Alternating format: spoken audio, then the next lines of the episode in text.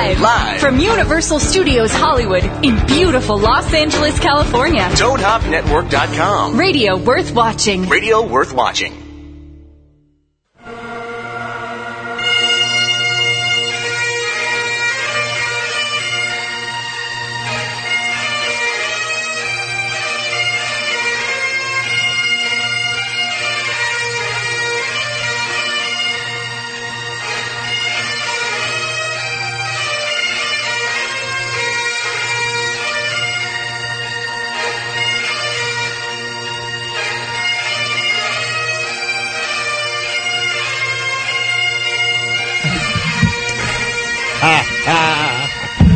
Holy cow. Rod Pod.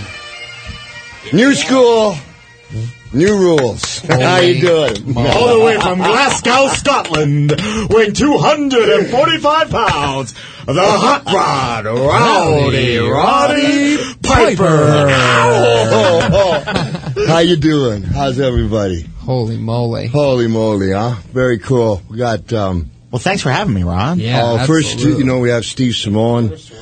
Um, Steve Simeone and Tony Hinchcliffe, two comics that I met at uh, the Comedy Store on Sunset Boulevard. I spent a lot of time with them. They're like the greatest comics, and they're my friends. And my producer, Justin. Hi, hello, Justin. Hello. He's really excited. You know, he he's, he's talked to me like for four days, and he's about, about enough of Rod Pod as he can handle. Ah, jeepers creepers. Yeah, I was watching. Uh, uh, I was watching Hank Williams Junior is a friend of mine. Cool. And I just saw him on Fox. He did a new show, a new song rather, uh, called "Old School New Rules," and he was talking about like, I guess his wife divorced him, and he's got his he got no ring on. He said, I didn't see that coming. And and the way I met Hank Williams Junior was, uh, he asked me in Miami one New Year's Eve that he was playing Miami, he said, uh, would you just come down and introduce me?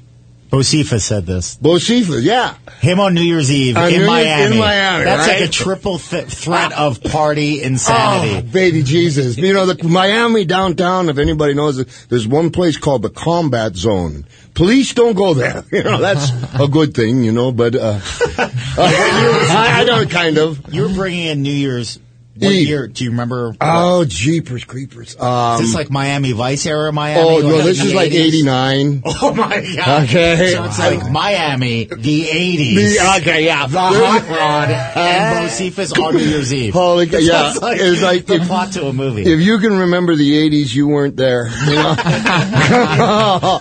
And then, so... I come down, and, and he brought my wife, my brother-in-law, my sister-in-law, and... I'm so, and I got my kilt on, and I go, so Hank, what do you want me to do? He says, man, would you just introduce me? Okay. Wow. And I go, well, what am I going to do? I uh, look out, and I got my kilt on, and I had two cans of beer.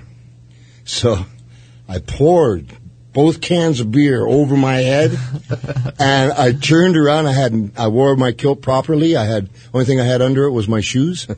And I mooned the whole, whole crowd. And I turned around and said, if you don't like Hank Williams, you can kiss my ass. And he was going to go into the song, and he just stopped. He says, I'm not sure I can follow that. So I love him so much, man. And he was, he's so down to earth. He's been through a lot. Yeah. You know, and so I just saw him perform on Fox like two days ago.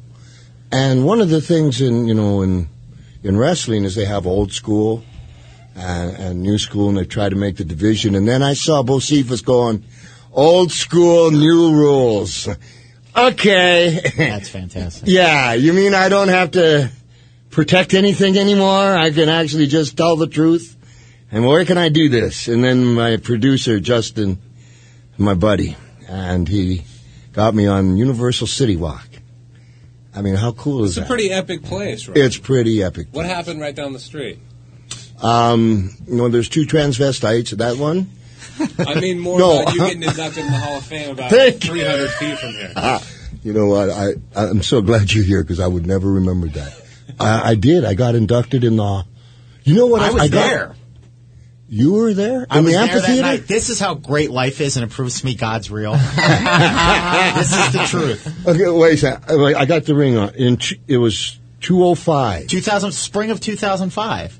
Yeah. Because at the time, you guys know Court, our buddy Court. Mm-hmm. Uh, we have Court, Court from the Comedy Store was promoting, uh, he used to do Playboy comedy at the Palms. Okay. So at the time, I was still working the door at the Comedy Store. I'm making no money. And the best gig I had in my life was Court would fly me to Vegas. I would hand out flyers in the lobby of the casino. He'd give me buffet passes, a couple hundred bucks, and five or ten minutes of stage time. Buffet passes, the yeah, most important yeah, thing exactly. there. The greatest thing ever, right? Then I get a phone call from our buddy Brett Ernst. Yeah. And he goes, did you see what's going to go down at the Universal City Walk? And I go, no. He goes, they're all getting inducted, bro. Hogan, yeah. Orton, The Sheik, Volkoff, yeah. And he goes... And the hot rod. I'm like, I gotta oh, go. Seriously. That. No, this is. And then they announced Stallone as one of the presenters, and Ric Flair was gonna induct you. That's so I'm right. like, I don't care what happens. I have to do this. It was one of the weekends I had to go to Vegas. Okay. Got it. So I have to make a decision. So you went to Vegas? Oh no no no no no. So I call Court. Okay. So here's the thing. I have to figure out if I can get tickets. I took like honestly. The last, like, sixty bucks I had to buy tickets for me and Brett, and he was like, I'll pay you back.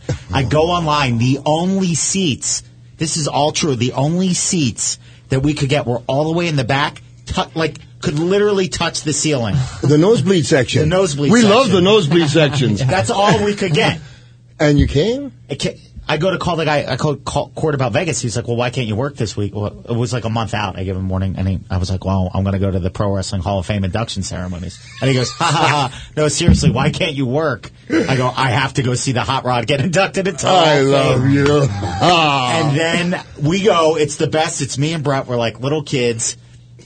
Ric Flair's speech to induct you. I want to go over that and see if th- that story was oh, true. Okay. Oh, baby Jesus. And then with the uh, last... This seat's getting hotter. The last twenty bucks. The last twenty dollars I had, yeah. I bought a Hot Rod shirt. Get out. No, and that's the shirt I wore, what? When you opened for me the yeah, first five time? Five years later. I'll that's the down. Shirt I wore in January of two thousand ten or whatever okay. it was when we did the... Uh, Roddy Piper comedy show at the Improv. At the Improv. Let me, so let me tell you what was going on then. Um, just before I was to go on to get inducted, there's only two people, myself and Vince McMahon. And he's on the cans. Uh, he's got uh, headphones on. And the last time I'd seen him, he had fired me for the fourth time for doing, for doing an H, for doing something You're considered wrong. Yeah, yeah. Okay, so uh, just so you know. So now McMahon's there. We haven't spoken a word. Not a word. And I'm waiting, and Flair comes back, and he says to me, Pipes, Pipes. He says, tell me you'll go for it. Which means, like, come on, don't hold back and be political. Right. Tell me. Okay, Rickus, I'll go for it. Rick's introduction to me for my Hall of Fame must have been twelve minutes. Mm-hmm. And the first thing that came out of my mouth was, well, I was married for twenty-two years. uh, uh, he went into the stewardesses of, you know, and it was all lies. And uh, was that all lie? Well, it About was getting arrested and starting a riot. Jeez, well, maybe not getting all of off it. The plane. ah, we leg dived the Briscoes in, in the airport. airport. Yeah, that's, that's true. Wait, unfortunately, what, what did you do to the Briscoes? Well, oh, jeez, man. Hinchcliffe, that's not, that's, that is detail. He told, well, he yeah. was working with a promoter somewhere, like maybe Puerto Rico yeah, or something, see, I got and feared his life and wanted to bring somebody that they would, uh, hey, Santo maybe, Domingo. Uh, Santo Domingo, what happened? Uh, well, no, I think his strategy, uh, somebody that would get the crowd me, uh, oh. to never mind hating Ric Flair. Okay, so I got blackballed uh, in all uh, North America when I was wrestling for T B S. Uh, the guy's name was just second. Uh, uh, yeah, um, Barnett, Jim Barnett. Okay. Uh. And so, and I had I had a little girl at the time, my first child, and I couldn't get booked any place except for Rick. Rickers comes up to me and he says, Pipes, I got a perfect place for you. It's hot, it's warm, it's got beaches. Yeah, all right, uh, I'll go, you know. And where is it? Santo Domingo. I don't know if you know anything about Santo. I don't even know where that is. No. Okay, well, that's good. That's, uh, that's a point in your favor. Santo Domingo, the way the generals get power there is by how many people they control or kill or beat up. Whoa. And it's martial law. So we come into the building, and uh, I had my match with, I, I don't remember the guy's name. You know, it doesn't matter. Boom. And so now it's Flair's time, and Flair wants me to come down to the ring with him. Why? Come on, Pipes. Come on, we'll have fun. Fun. The place is sweltering, okay? Now, in the crowd is the president's son. Uh-huh. And next to him are two guys with swirly things on their uniformed hats and, like, colonels, generals, whatever they were. M- military guys. Very military. Okay. Did they have, this like, is an important word. Guns, and they had sticks, um, I don't know, about a foot and a half long with, like, a six-inch chain on the end of it. And they would beat the people back with the sticks. To get away from the guys. To, to get away from, you know, I just, that's the way they control people. So, oh, shit. Sounds like Flair. The beginning of an action movie. Flair. No, man, not cool, because Flair gets down there, and their champion comes in. And when he first came in the ring, I thought he was the referee. He was so little. Okay. Now Flair's laughing, but the people are cheering for this guy. Yeah. Because he, his training regiment was he ran across the bridge, which is like a block and a half. That's it. So the match starts, and they're crisscrossing, and Flair gives me the high sign, pull his leg.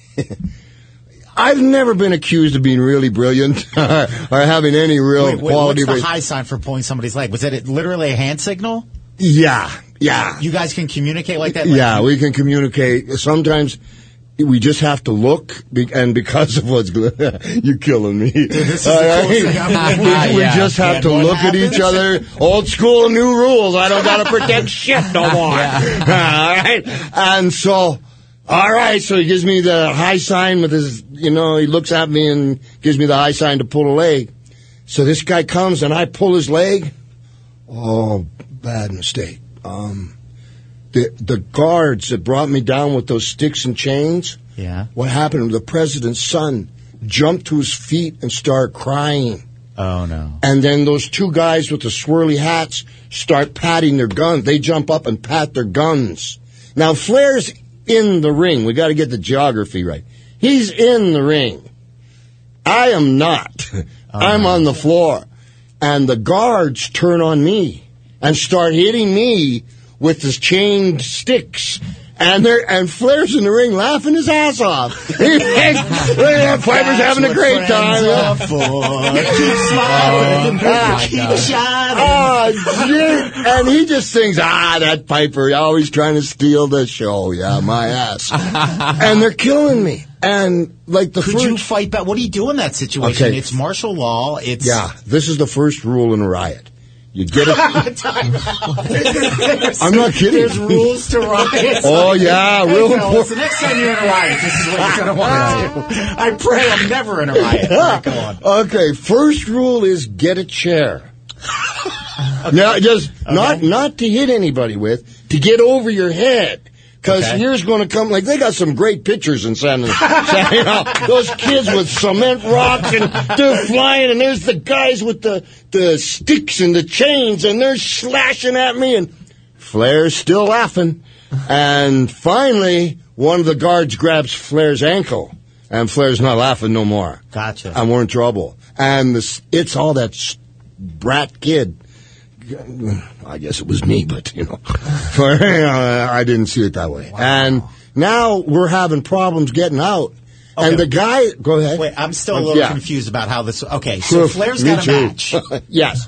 He okay, invites you down. Gotcha. You're, you're, you already wrestled. Yes. Flair convinces you to come down to the ring with him and, like, have some laughs or whatever. Yeah, like, you know, be in his corner. Yeah. And, because, and I think he just wants me, you know, kind of like having fun. But really, I didn't know the magnitude of the fight. I didn't know what Flair had said about their champion. Right. I didn't know how much everybody was in on. How many people are in the arena, would you guess? Guessing seven thousand. Wow. Completely sold out. And, like, there was no windows. There was just aluminum awnings. And um, The guy that killed Bruiser Brody, actually, um, uh, Carlos Colon? No. no, not Carlos, um, just a second, the Masked Invader, Jose Gonzalez. Uh-huh. Uh, he finally came down and he pushed the guards back, and with the chairs over our heads, we got to the dressing room. But then we're, we're in a corner, and uh, the guy, the wrestlers there, stole all their stuff. I lost my wedding ring. Oh, my uh, God. And I lost my, they they had a, a guy made me a ring that looked like a king. It was really gaudy, now that I think about it. I loved it. And, my ego, right? Yeah. Yeah. And so now Flair and I are in the corner because in Santo Domingo, there, it's not rocks, it's like chunks of cement. And remember, there's no windows. They're aluminum awnings, and they're throwing rocks through the aluminum windows, and it's like grenades coming in. Boom, boom, boom. And we're down in the corner trying to keep away from getting the grenades. And uh Flair looks at me, and he says, sometimes he pisses me off so much. Dom Perignon, he says, I'm going to kill you. That's boom. Here comes the rock. And finally, what they did is... I, the the promoter Jose Gonzalez came that came from uh, Puerto Rico, got an ambulance, and they whipped an ambulance in like somebody was hurt. They put us in the ambulance and they said, "You got to get out of the country now. Oh my God. You're not going to make it." And they put us in a private plane and landed in. So that uh, was the end of Flair's match. Was just the starting of a riot. That, yeah, you know, which seemed to entertain them just fine. Nobody asked for their money back. And, uh, I, so that's what I was gonna. Uh, okay, so he's in the ring. Yeah, you're walking him down. You're not in the ring. You're. You said you were on the floor. Uh, yeah, I'm on the floor, like ringside. Like let's pretend like I was Captain Lou Albano, gotcha. The manager guy. Gotcha. Right? Absolutely. Are you in the kilt? Or? I mean, yeah. Oh, yeah. I'm wow. totally. So they know you're out. The guy. You are the hot and, rod. And I are... beat their guy just right. like five minutes before, and I because I wasn't the main event. I kind of took a shortcut and I beat him about five minutes. Boom, just kind of hooked him and bomb. And I figured yeah, it's, it's not it's done. And yeah. but Rick wanted me to come down because I didn't. He had been there once before. Okay. And henceforth, the rematch here. I guess okay. that's need to know information there. Yeah. That's why I love you so much. Thank right. you. And then I figured out why when he said pull. I don't know why Flair said pull the leg. I think because he knew a riot would happen. He loves watching me in riots. I've been in so. I've been stabbed three fucking times. It's getting a little old, Flair. And uh, then you know, got in an ambulance and uh, so got on a plane. But and then Flair put in his book. That guy, he says, I got paid, I got paid five grand, and Piper got five hundred dollars and a spittoon full of cocaine. Yeah, allegedly, allegedly. Anyway, uh, and that's I'm not sure how we got there, but thank you. Wait, for I the go back. I'm oh, so amazed. Yeah. Like okay. you, you're like, oh, yeah, it was just a ride. We got on a private plane. Wait, okay. Did this all start over just? Him giving you the look and you pull the leg? Yeah, because you see... Uh, just one move. You just one pull. The guy's leg, yeah, this is old and that was school. Enough to start it. That's enough to start it because Flair had gone and wrestled the guy and it was a thirty-minute time limit. Okay. And so the thirty minutes ran out. So then... In the first match. In the very first match. Okay. So then, like, everybody's behind the champion. Uh, like uh, their, their guy, this guy. Big time. Okay. Jack Benitez. That was his name. Okay. And so the whole country turned out to watch him run over the bridge, a block and a half. All right. And he's, I don't know, a buck fifty. He's weighing, oh, you God. know, maybe, I don't know, five, eight, maybe. Yeah. And, but the country loved him. More than that, the president's son loved him. Okay. And so Flair, I guess, was just kind of, all right, we're going to get this guy down and get some heat on him. Baby Jesus. And, uh, so he gives me the high sign, but I don't think Flair really, because he wouldn't just, yeah, he would, just put me in that situation. He was kind of thinking, uh, you know, let's just kind of get it going because of the thirty-minute time limit. Well, he probably and, couldn't account for the president's son freaking out and no, starting the whole thing. See, that's, yeah. uh, yeah, thank you. Right. That's neat. Thank you. you I wish you were there. I don't. See, sometimes I can't put these things together.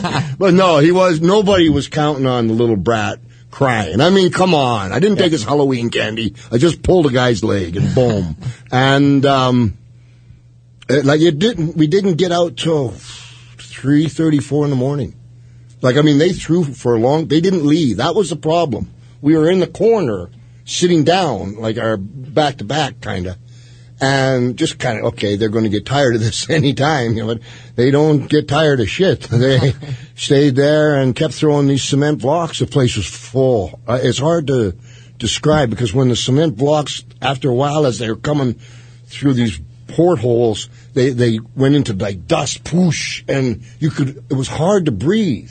Because it was, it was so full. Like, the match went on, I got to guess it, maybe ten thirty, eleven o'clock. Yeah. And this is like now three o'clock in the morning. And they're not even, I don't know, they got squads or something because they didn't get tired or nothing. And they're throwing this shit like stuff through no the window. Police presence? Well, no, yeah, we kind of did. It was the army. So it was everybody that was, like everybody in the country's against you guys? Everybody. The whole arena. And it's because, like, well, the king's son, man. Yeah. And I guess everybody wants to impress the king, or not the king, the president. Everybody wants to impress the president, and his son's crying. And, I mean, these people, they don't, they're very poor people. Yeah. They don't have much. And so what they do have pride in, you know, they got a lot of pride in it. And yeah. I pulled their pride. And, whew, gotcha. Um, yeah. And then, you know, come two, th- two o'clock in the morning, three o'clock in the morning, three thirty in the morning.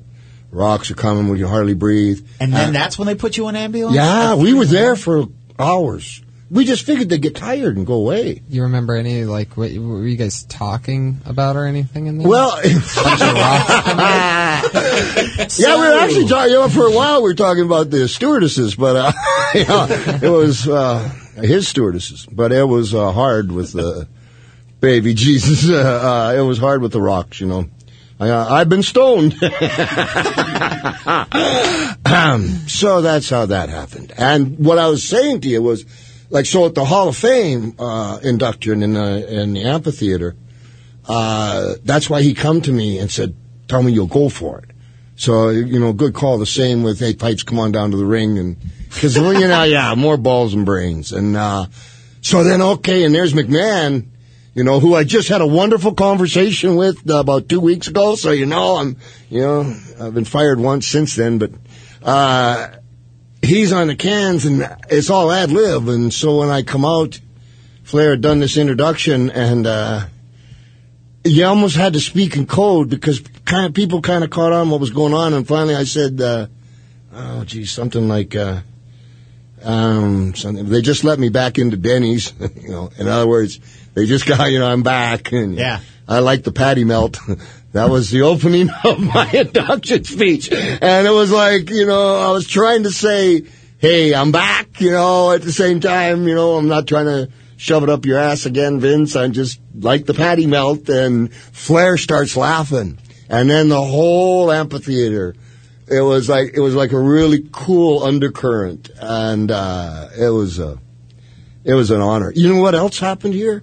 Is when They Live, it premiered right here. I forgot all about it. In Universal Theater. Right here. Yeah. Let's get into that. We're taking a break. Okay. All right.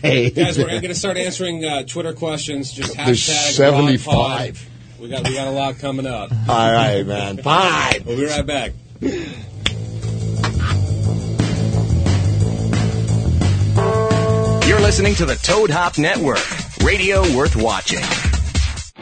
If you missed Laugh It Off with Craig Shoemaker. I don't know that there's any way a straight person can even wrap their head around the idea of having to hide every sexual reflex you have your whole life. Mm. And, and, and at the point where you can finally let it out, it's not going to, you know, it's, it's kind of like a beach ball being held underwater. Mm. You know, when you let go of that thing, it doesn't just slowly rise to the surface in a, in a measured way. It explodes out of the water and everyone gets wet. Laugh It Off with Greg Shoemaker. Mondays at noon Pacific. Only on the Toad Hop Network. Radio worth watching.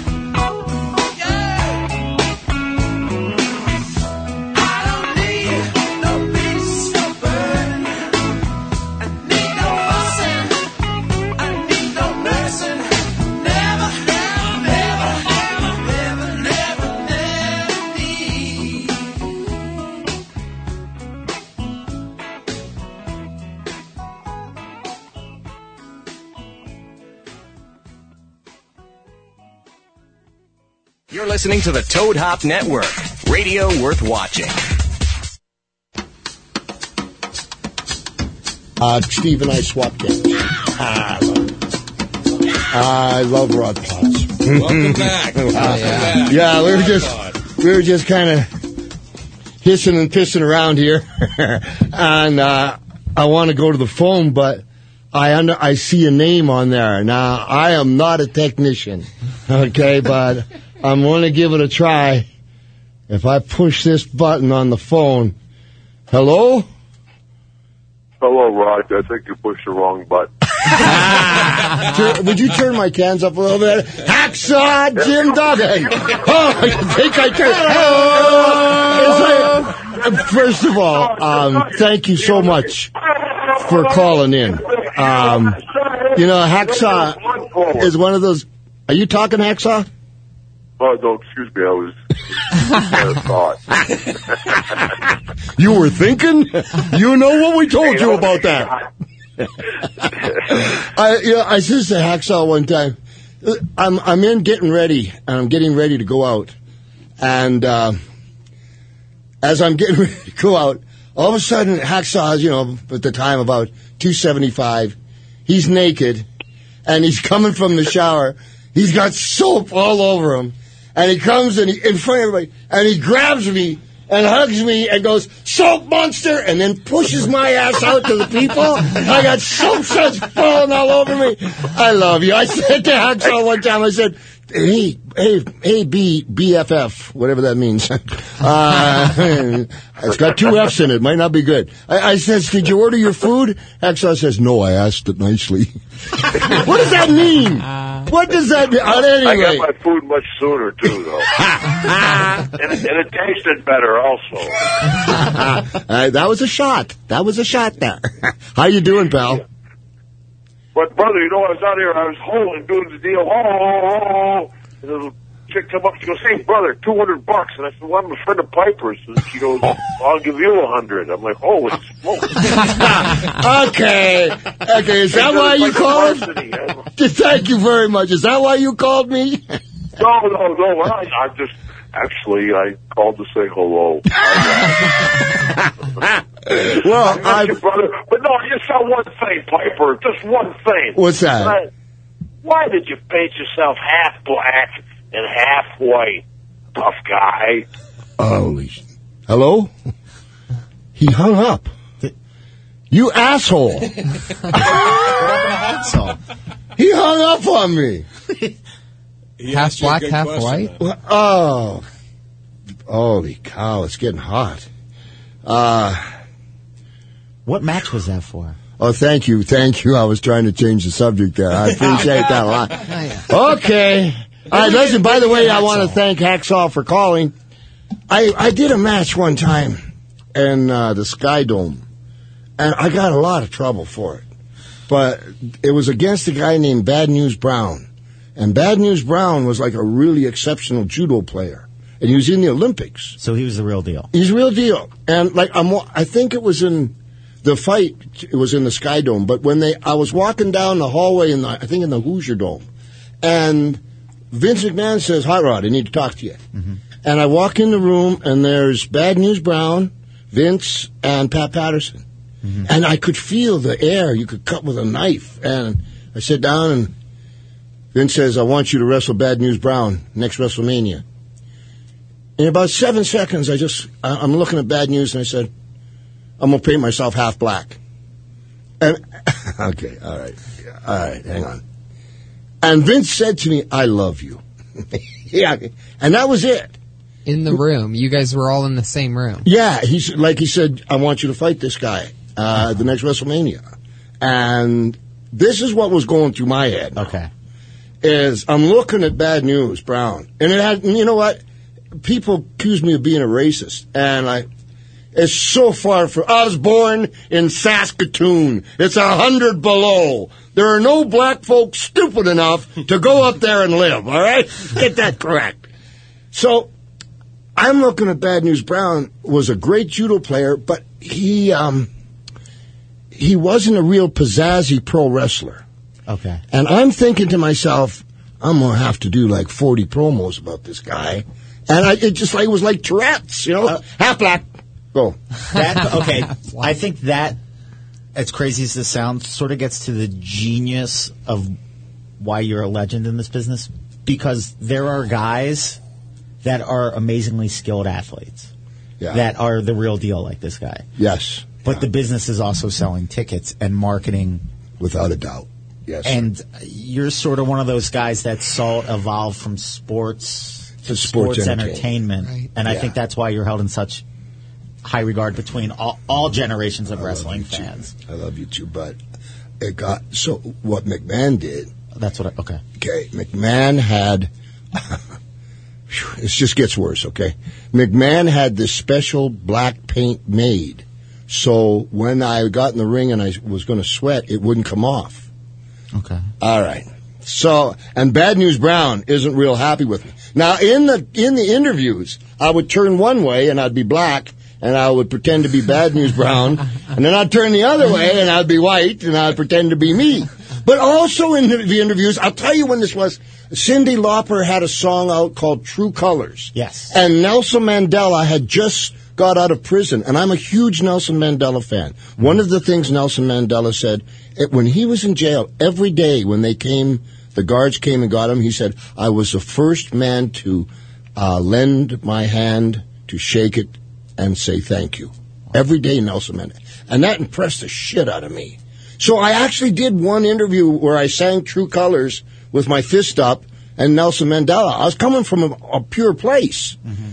So Bad News Brown didn't see it. So now they're coming in the Sky Dome, and they got a special ring to drive me to the ring. So, uh, you know, I'm half black.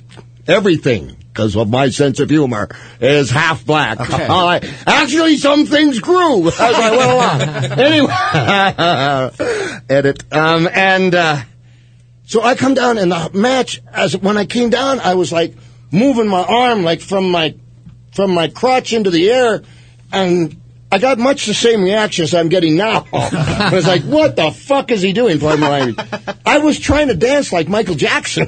Oh, wow. Because the half-black wasn't getting over. And uh, so I, here's the thing. I have the match, and I come back, and I, and I sit down, and the special, because it was a special paint, it had a special clear solution to get the special paint off. So the the lady that painted me, uh, painting can be a lot of fun. Anyway, uh, the lady that painted me, she's got the special solution, and she starts on my cheek, and like five minutes later, my cheek's bleeding, but the black ain't coming off. Oh, God. Andre the Giant and Arnie Skaaland. Arnie Skaaland used to carry the money every place. I loved Arnie. They poured the solution out and poured water. Oh, okay. Uh, my producer, yeah. Yeah, I love you too. Poured water in it. Now, I'm in Toronto, Canada. I'm half black and half white, and there's nothing I can do about it. Oh, God. So I went out drinking. and I there's a solution. Yeah. Thank you very much. I think one shot. Okay, now, now this is what sucks is uh, the next morning. There's some things I don't really remember. Um, the next morning when I woke up, I had all my clothes on on the bed, and my hotel room door was gone. And there was a cowboy hat in the middle of the floor. I, don't, I, I really don't know what happened with that one. But, and I had a four-foot Mickey Mouse doll that I was bringing to my daughter. But when I got up and looked in the mirror, I'm still half black. Oh. And I got to go from Toronto, Canada, through customs in Chicago, uh. to Portland, Oregon. And I'm half black, with a cowboy hat on, about two hundred forty-five pounds, sn- sn- pounds, just edit, and a four-foot Mickey Mouse under my right arm and a Halliburton in my left hand. And I got to tell you, folks, even customs, they just want you to get the fuck out of there. Go ahead. You're out. And I went all the way. When I went through that Chicago airport, Holy shit, man. I don't I don't know how to explain it. You know, it was like they wanted to kill me, but uh, it's bad to kill a crazy man. It's like you won't go to heaven or something. And uh, I walked through there. And then when I got on the second flight, the leg from Chicago, the stewardess, I don't know why, was didn't like me. And it has something why. to do. Well, she was from Chicago. And so she said, the four-foot Mickey Mouse, check it. I said, fuck you, and I bought it a first-class seat because it was for my daughter, and me and Mickey, we drank Aww. all the way to Portland, Oregon, and it took me three weeks to get that shit off. I had to go in the sauna and scrape and scrape it. What am I going to do, beat the shit out of Andre? And that's, thank you, Duggan, for that. I hope you'll fucking call in. Let me call in on your show. U S A. U S A. U S A. Holy cow. I honestly anyway. think we could spend an hour dissecting all the information. Right. I don't want to bore people, but I'm still fascinated with how you come up with an angle for a match, how you promote it, how you think it's going to sell tickets, and then the ramifications of all those decisions. Oh, some bad decisions. Because it sounds like you're like, really, am I but, really going into the ring half black now? You're trying you know, to dance, and then yeah. that's just the beginning of the nightmare. That's then you can't get it all. And obviously, white man can't dance because it was a, my my right side was white, and I was right arming it. You know, I should have left armed it. I would have been a dancing and fool. Ju- and you're just like, I'm just trying to sell tickets. That's I just all. Get people involved. That's yeah. feed my family. And then you mentioned one point, and I don't know if this was significant. Okay. First off, we all know who Andre the Giant is, right? Oh, he, yeah. You don't want to fight that guy. Oof, but I you did. just mentioned Arnie Skaaland, who I remember as a child, I believe, as a manager. But you made one key point in that story. You said, he's the guy that held the money. So I'm assuming Ooh, in your yeah. world, you have to be a pretty serious guy to be yeah. in charge of the money. So even I don't know how you found out they were the ones that dumped Oh, well, you know, the, through the underground jungle beach. Okay, you know. Well then what are you going to do when you have a giant and the guy that's handling and the money? Let me, good plan, guys. Let me tell you. It only took a month to get off. We quick, were the Arnie, Arnie Skaaland, let me tell you a quick story he told me. He says he was in the Second World War. He says, yeah, I come up, you know, and they're all in a dugout. It's them or me, so I got it done. End of story. So Arnie used to have little cigars. And in the briefcase, he would have all the cash money over the weekends and take it to the bank. And nobody ever messed with Arnie. Gotcha. Never lost a dime. And nobody ever bothered Arnie.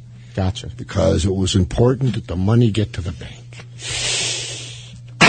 Wow. I'm sweating like a bad cake. Damn. So that's a wrap on this fucking show. Hey, you, you want to take a Twitter question? I'd love to. I'd All right. Vinto three sixteen says, who would you put in the W W E Hall of Fame?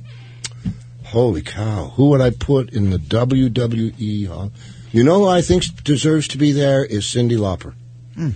Um, back, the, the, what really started WrestleMania was uh, a match called The War to Settle the Score. And it was like, I, I got to explain this, I guess. Uh, I just kind of cram it in here. I was wrestling Hogan, and Cyndi Lauper, she got the Female Vocalist of the Year that, that year. And she went to present a big platinum record to Captain Lou Albano, and I took it, and I hit Captain over the head with it. You know, that's fair game. Oh, damn it. But during the match, Mister T, who's there, gets all excited and jumps up in the ring. And, you know, so I hit him. Wait. Yeah, okay. Was that, uh... This is War to Settle the Score. I remember that. Was, did you, did you knew he was getting in the ring? Or was that no, something? No, no, no, no, no. Mister T's not that bright. uh, okay. No, he got all excited. And, and what happened, as you'll see in a second, is, like, Mister T got up and, uh, and so I hit him. And then there was just like, I just saw like blonde and orange hair. Mm-hmm. And I, you know, I, again, we're back to riots. I just been in so many of them. I just turned and kicked. Oh, no. Cyndi Lauper. Oh, my oh, and then I looked uh, and there was a New York City policeman in uniform with a gun who just jumped in the ring. And then he was like a deer in the headlights going, what did I do? Right? And all his buddies are going to back his play. Oh, yeah. Baby Jesus, here they come. And for like weeks, people would come up next to my car playing Girls Just Want to Have Fun Every in the restaurants, I had to clear out the back so I could get my family in there. And then when Cyndi Lauper won her award on the, is it Emmys or? Grammys. Grammys. The last thing she said is, Roddy Piper, you're going to get yours. You know? So I got, listen, I got Doctor Ruth Westheimer doing press like, don't pay any attention to him. He just wears a kilt to get attention. Geraldine Ferrara, who was running for the vice president of the United States. Roddy Piper, you're not fit to wear a dress. I kid you not. Um, Rod Stewart, Twisted Sister, oh, the whole M T V crew. Rock and Roll. Rock and Roll. Exactly. That. And, uh, I, you know, being not so bright, uh, M T V, music to vomit by, uh, is what I dubbed it. And, uh, I can't remember what the question was, but that's how the hell we got the Hall of Fame. Oh, Hall of Fame. Fame. Thank you. My, what would I do without my producer? uh, so, Then the whole rock and wrestling connection and the cartoon I came out. And that was all Cyndi Lauper's notoriety. I mean, wrestling was bubbling and ready to explode, but it was that outside. And I had Cyndi in a Piper's Pit. And, and when I kicked her, like, holy cow, man. I, I mean, they hate. I mean, I don't know how to explain hate. But I, I know what it feels like. Where'd you kick her at? Where'd it... Right in the head. you know, you're going to kick her. Let's get her done there, baby.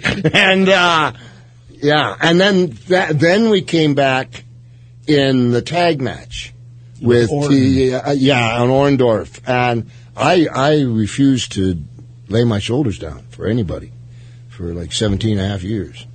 And, um, I tell you, it was like, there's a little antsy out there. Every celebrity that you ever thought in the garden was there, like Billy Martin, Dick Clark. I looked at Dick Clark. He had a microphone in his hand. I was in the ring, and I, I guess I swirled fast.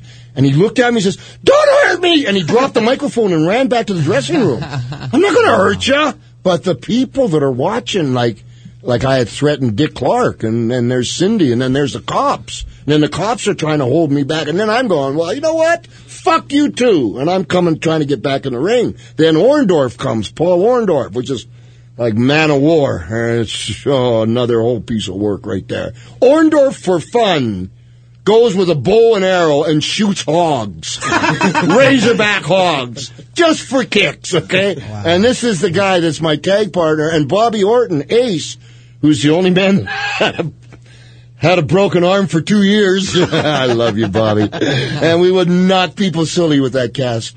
Um, oh, man, it was just, it was different back then.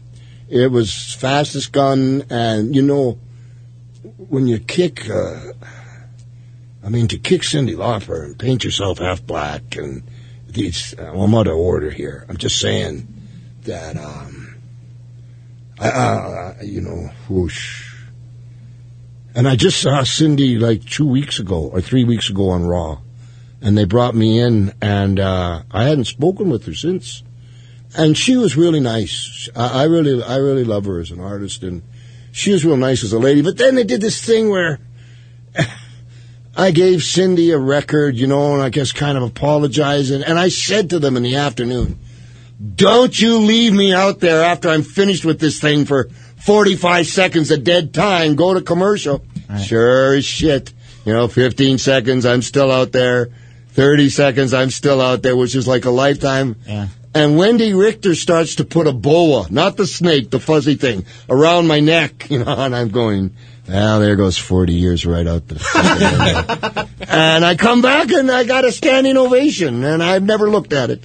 Uh, the piece of work, I didn't think... Um, I was really happy that Cyndi Lauper uh, got some due in that. It wasn't a Piper's Pit. It was just now, was, doing it. Was she a big fan prior to that? Is that what... Mm, you know, she was a it? fan of Captain Lou. Mm-hmm. And her manager, Dave Wolf, was a big wrestling fan. Okay. And he, he at the time, uh, had her cross over in the wrestling business. But, you know, I, I think that Cyndi, and I really love her. I really love her, honestly. If I had known it was Cyndi Lauper, I mean, she's a like, what's the old line? Uh, I got to kick a girl that just wants to have fun, you know. Smart. Um, she brought a lot uh, to the point where I think that she at one time kind of think it damaged her career. because there was a young up-and-comer at the time named Madonna. Yeah. And Cyndi was a hot. And, um, you know, there was that kind of, uh, whoosh, how do you say that, that intensity back and forth. It was really intense back then. I mean, everybody, I, when I, in WrestleMania one, I, I did a thing where I had to split the post, and I come down, or, how do you say that in English? Um, I'm, if you can, in, in the garden, there's the ring, and, uh, I got thrown into the turnbuckle, and I went underneath the turnbuckle onto the floor. And so I'm at the post, and I'm looking towards the ring. To my right is Hogan on the floor, coming my way. To my left is Muhammad Ali. Wow. Coming my way. And I had thrown Muhammad Ali about ten years before that. I hip-tossed him when he was going to fight Antonio Inoki. And I had to make a life-altering choice right there. Am I going to go for Ali, who was kind of over his prime, or Hogan in his prime? I'll take Hogan in his prime. I swear to God, you can watch it. Uh, because, I, uh, uh, and if you watch the match, like, I felt like punches going, whew, whew, whew, because I, I told Muhammad Ali uh, in the press conference, I said, last time I saw you, I threw you on your bum. And it's a true story. Uh, Wait, how did so, that go down? Holy shit, it's getting hot in here. um... Serious, man? Yeah. Muhammad Wait, you, Ali? Yeah. The greatest fighter of all time. Arguably the greatest boxer ever. Uh, yeah. I, uh, you know what? I'll tell you how great a man he was. It was in the Olympic Auditorium on Grand Avenue in downtown Los Angeles. Okay. And the guy that taught me a lot was a guy named Judo Gene LeBell. Toughest man in the world. Not Absolutely. According to him. He trained Bruce Lee, Chuck Norris. I don't know. He's probably given away like twenty-four black belts. He's seventy-nine. He still trains every Monday down at the dojo. Whoosh. They call him the uh, the, the godfather of uh, M M A. He's right? godfather he's... of M M A. Three-fingered lock. Uh, you know, I've he's been choking me out since I've been seventeen. Mm-hmm. And he was the referee when Muhammad Ali took on Antonio Inoki. And like that's another story, but let me just stick with this okay. one for a second. So we're in it. We're uh, okay. I had been wrestling Chavo Guerrero, and loser uh, gets his head shaved. Okay. So the first time I wrestled him, I lost and got my head shaved. So hell, I just wrestled the whole family and got my head shaved like five nights in a row. I had nothing to lose. So now I'm in the I'm in the I'm on the card for the Ali Inoki fight, and I think it was the Wide World of Sports. I'm not positive. A lot of press there. And they said, like, they brought the microphone to me and said, hi, what's your name? My name's Rod. Go- goodbye. That was it. So I went down and sat down in my seat in the Olympic Auditorium by ringside. I had my best three-piece corduroy suit on. I was like, what year was this? Oh, shoot. seventy-five-ish. Okay. And so I'm sitting down there, and Ali gets in the ring. And this is what a great man he is, man. All of a sudden, he points, I want you. And I look behind me because there has to be somebody behind me that he wants. And there is nobody. Oh, no. It's me he's pointing at. Ah, shit. I want you. Okie dokie. And wow. I got into the ring. Now, nobody, I got beat up for a month after this by Judo Gene LeBell every uh. day. Nobody believes me. Muhammad Ali came over and locked up with me. And I, you know, when you say swear to God, you got to be right on. I swear to God, I believe this. He whispered in my ear, hip toss me. Whoa. And boom, you know, he didn't have to tell me twice. I'm all, you got it, baby. And his shoe come off, and all of a sudden, all these Muslims with big, heavy artillery under their jackets come storming the ring. And Judo Gene looks over at me like, what the fuck are you doing? Oh, I don't know. He God. Told me. Like, no one believes that. What, like, what? And he beat, but uh, here's the bottom line. Muhammad Ali was such a great man. Mm-hmm. He just saw, I don't even know if I was twenty years old. He just saw some stupid shaved head, white, you know, the sun hadn't hit the head yet, in a unorthodox suit, kid that just needed a break. Wow. And while all this was going on, he just gave me a little push and went right back and did his business. Wow. And and that's the truth. I swear to you, He whispered it to me. So, like, whatever, ten, fourteen years later, whenever, well, wrestle, you know, whatever the math is, uh, he's at the press conference and, uh, can't shut your mouth, you know. Last time I saw you, I threw you on your bum. Now I split the post, and there's Hogan, and I took Hogan, and I, I'm talking too much. We got to roll, my producer's hand. I guess we're going on a quick break. All right, wow. Twitter's, holy cow.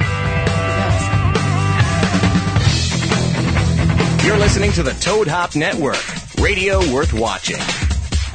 Hey, it's Heidi and Frank for Score Big dot com. There's been two ways to get tickets up until now. You can go to the venue or team site and buy your tickets directly, or you could go to the big ticket sellers, the scalpers, if the tickets for the really big events are sold out. And you can pay way, way over face value. Who wants to do that? Who would do Nobody. that? Nobody! That's stupid. You don't have to do that anymore, thanks to Score Big dot com, a great website where you always pay less than retail, and you never, ever, ever pay any ticketing fees at Score Big dot com, and you can save up to sixty percent on tickets. Every ticket on the ScoreBig website is below retail price, guaranteed. Great events: Lakers, Clippers, Kings, U S C, U C L A basketball, Disney Hall, Geffen Theater. Mention specific teams in a list. Well, you did.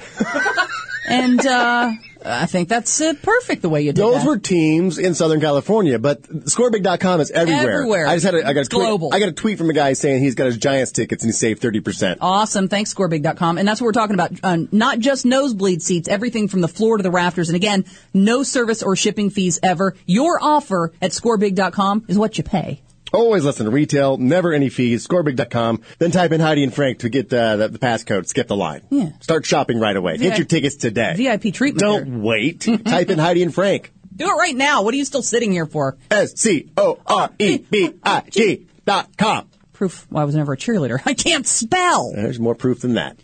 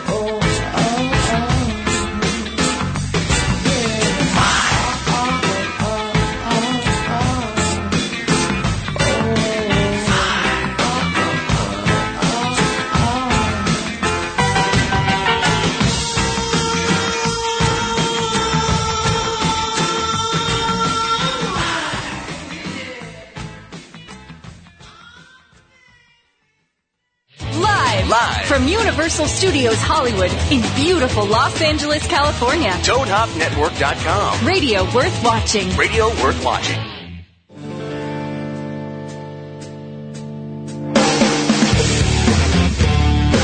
Bocephus. Old school, new rules. New rules. Mm, there are no rules. That's how Piper's Pit was made. You know the great thing about Piper's Pit was I had no rules. I could do anything I wanted to. But I had the consequences, I guess. That was sucked. It's but, amazing uh, that McMahon trusted you like that. You know. Yeah, he doesn't anymore. You know what? You know what they got coming up? The thousandth episode of Raw. I think it's July wow. twenty-third. They just called me and asked me to come. And I didn't think they were going to. Um, but I think it's in Saint Louis. It's the lo- Raw is the longest consecutive running show in history of anything. Right. A thou- wow. I feel like I've been on every damn one of them, too. I'm all broke up. I feel like I've seen them all. What year did Raw start? Um, you know, I think... Hey, Raw started... approximately when that what people refer to as the W C W, W W E wars, mm-hmm. and um, the way Raw started, it's actually quite interesting. I is my A D D kicking in again? There was one thing I wanted to tell you we'll, about. We'll Ali. Bring it back to, to, to Muhammad. Okay, all right, and then we'll yeah, yeah. yeah. but uh, but remind me because it's really Tony uh, Hinchcliffe, one of the one of the guys from the Comedy Store that's.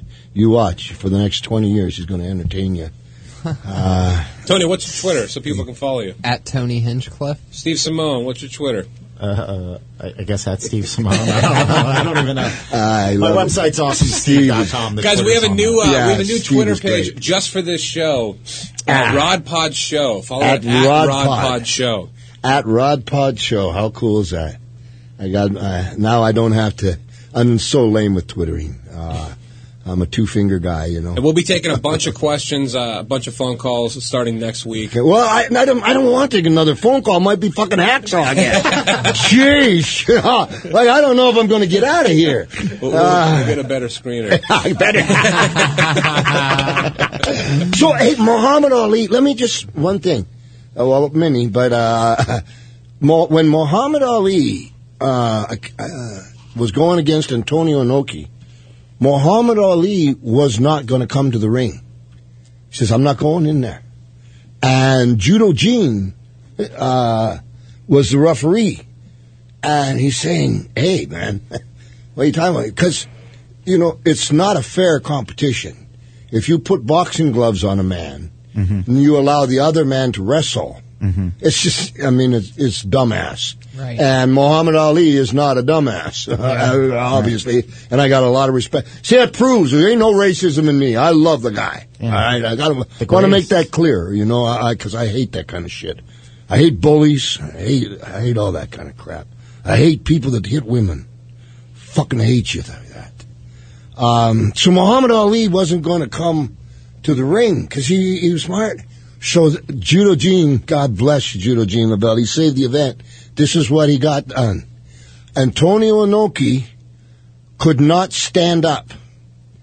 Antonio Inoki had to be on his back through the fight, and if Antonio Inoki could get Ali off his feet, then Inoki could use wrestling. So when you watch, now we're talking like fifteen minutes before these guys are going to go on. And Judo Gene figured this out. And you watch the fight, and Inoki's on his back, and I'm telling you, I don't know how Ali did it. Did it? He's kicking him. I mean, hard for the whole time, kicking him. And one time, uh, Ali slipped and almost went down, and you could see Inoki was all over him. And Inoki has this huge jaw. And uh, it was like we used to say, "He'd jaw like a pelican. His beak can hold more than his belly can." And you know, anyway, you know, it's one other problem because I fought him many times too. But and what uh, in training, what Inoki did was he he laid on his back and had the young wrestlers there stomp his jaw to what? toughen up his yes to toughen up his jaw so Ali couldn't knock him out. I, I don't know if it works. I don't know. I never heard anybody else doing it, but I know for a fact that um, Inoki did it. And so Judo Gene got uh, Ali to come in the ring uh, with Inoki under the understanding that Inoki would stay on his back. And so Inoki kept kicking that left leg, Ali. And that left leg was black and blue, bad, bad. And uh, and anyway, that's that's how that fight came about. Otherwise, Ali wasn't going to get in the ring. It was a real tense night. They don't like us. I got kicked out of Japan for life. And uh, what? You're banned from Japan? Yeah, for life. Like I and I don't know, like seventy-nine, eighty. I still, you know, like they must be really mad too because, like I, I just, it was part of getting blackballed. I Santo Domingo. I went to Japan, and uh, and then I they wouldn't let me go, and so I got kicked out for life, and I I never been back. Flair mentioned that in uh, oh, well, thank in the induction. That's my illustrious producer that I lost about. Well, I, you know what they did to me, though, is they wanted me to be the first. Okay, let me sh- the system was like this.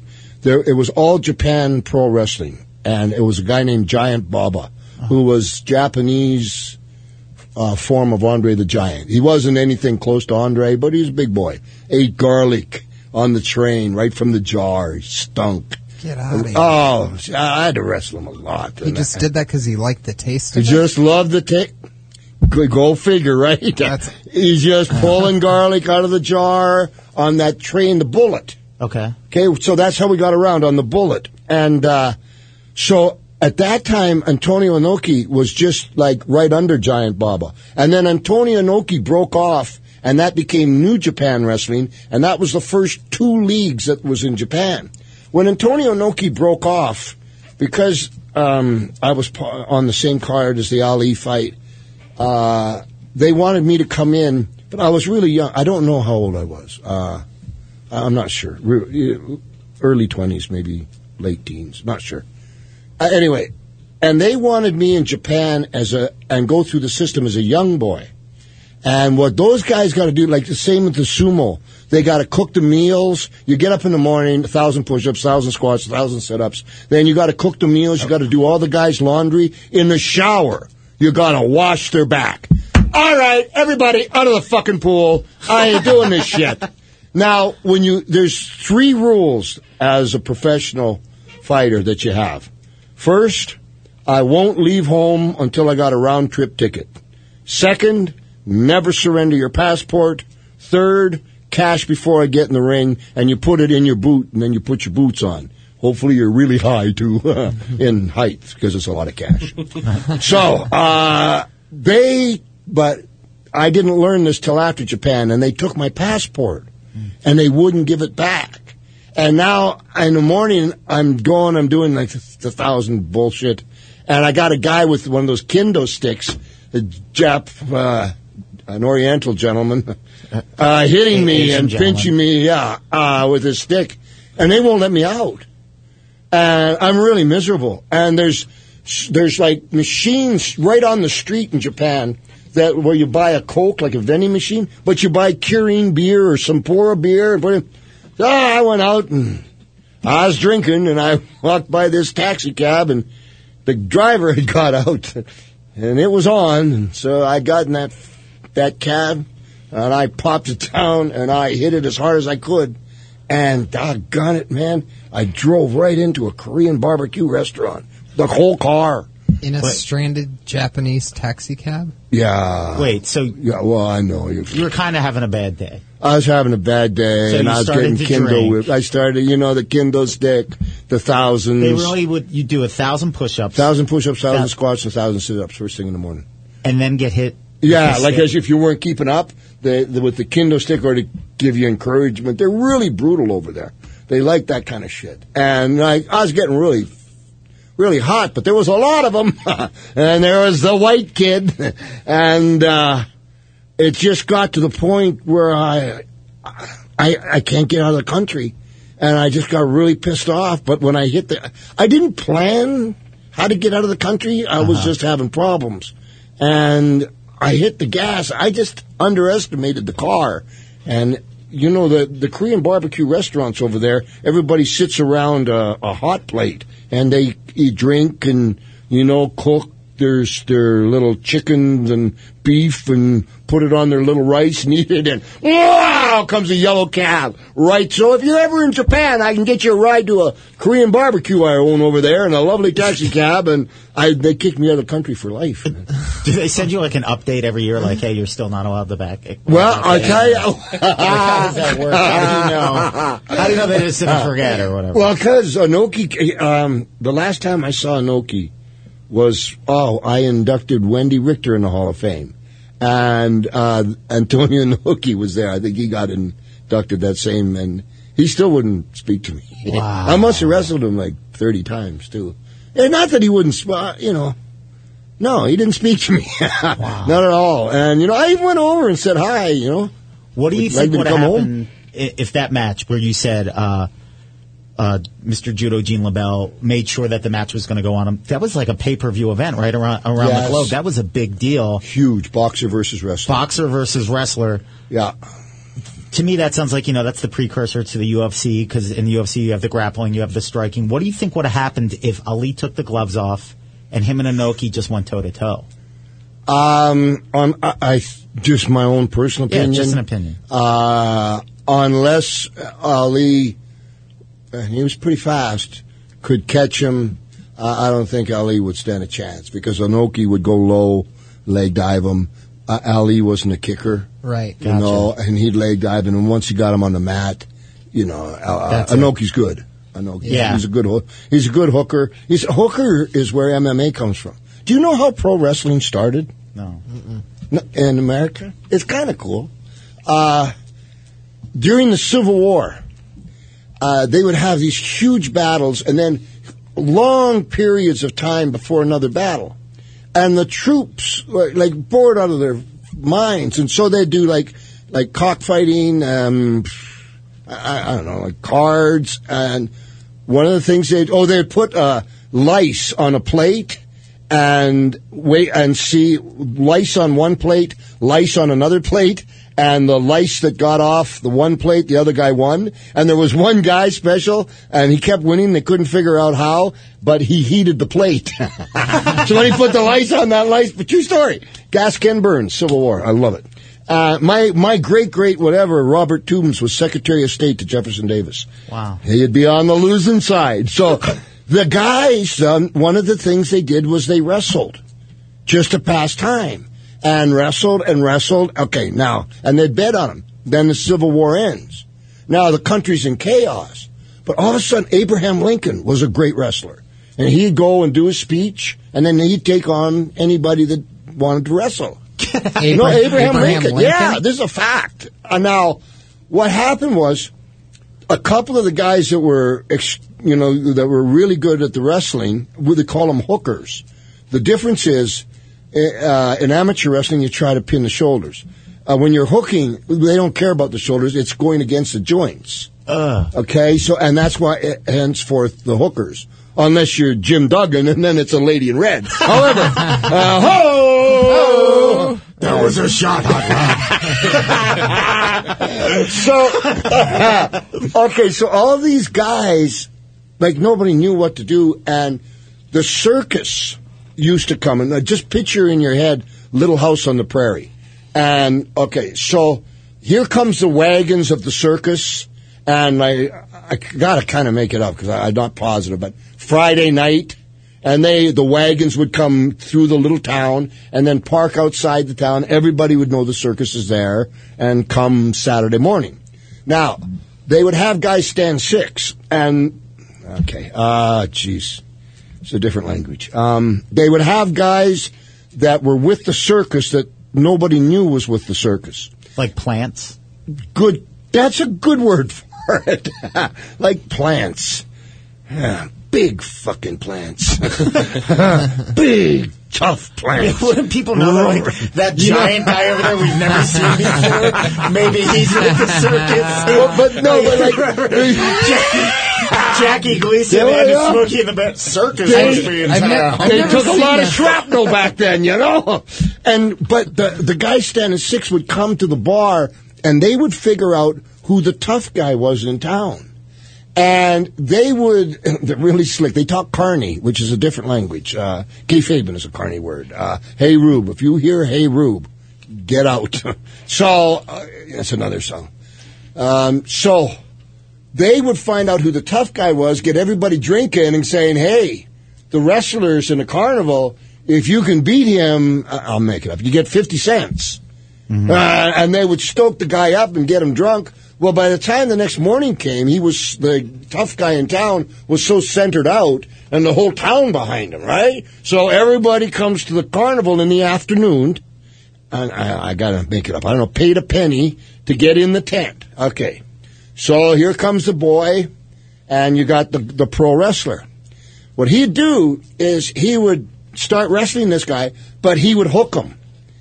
So you guys know what hooking is now. It's against the joints. Submission. Submission, there you go. Right. But he wouldn't pin his shoulders. Now, there's this one hold called a sugar hold, and it goes in between your your arms and your neck, and it makes you bleed from the ears, the eyes, and the nose, and the mouth, because the pressure that's put on the blood's got to go someplace. And they would that was one of their favorite holds, and they'd put the sugar hold on them. And the guy would be screaming because they would, they slapped the ribs. Uh, Stu Hart, they have a fifteen-minute take dungeon. From the dungeon, yeah, of Stu stretching a guy. It's brutal. The guy's screaming for his mother. I've heard that before. It's so scary. It's it's brutal. Yeah. So they got now the crowd. They're slapping and making this guy squeal like a pig. The and toughest guy in the town. The toughest guy in town. Yeah. And there's all his people, and they would bring it to the point. There's a thing called red heat and white heat. You don't want to go white heat, but they get red heat. I'll explain that another time. And as it was going on, all of a sudden, every time somebody from the crowd would jump up and say, I'll take you on. And the promoter would come out, whoa, whoa, and then let go of this guy who was all beat up, bleeding, uh. and say, my boy just fought. But you think you're tough? You come back tonight, and my boy will fight you. And everybody would come back and pay a penny again. But that guy was part of the carnival. Gotcha. He was the plan. And then those guys would have what they call a um, uh, um, uh, rough work, um, which means they're hitting hard, but they're kind of taking care of each other. Gotcha. And that's how pro wrestling started. Wow. That's kind of brutal. So the first oh, okay. wrestling promo was beating up some poor guy yeah. that was just having a beer. The just having a beer, mind his own business. Was supposed to be plowing the fields, you know, and mucking the cow shit, whatever you're supposed to do, and uh, it works. Wow. It works, and that's that's how pro wrestling got started.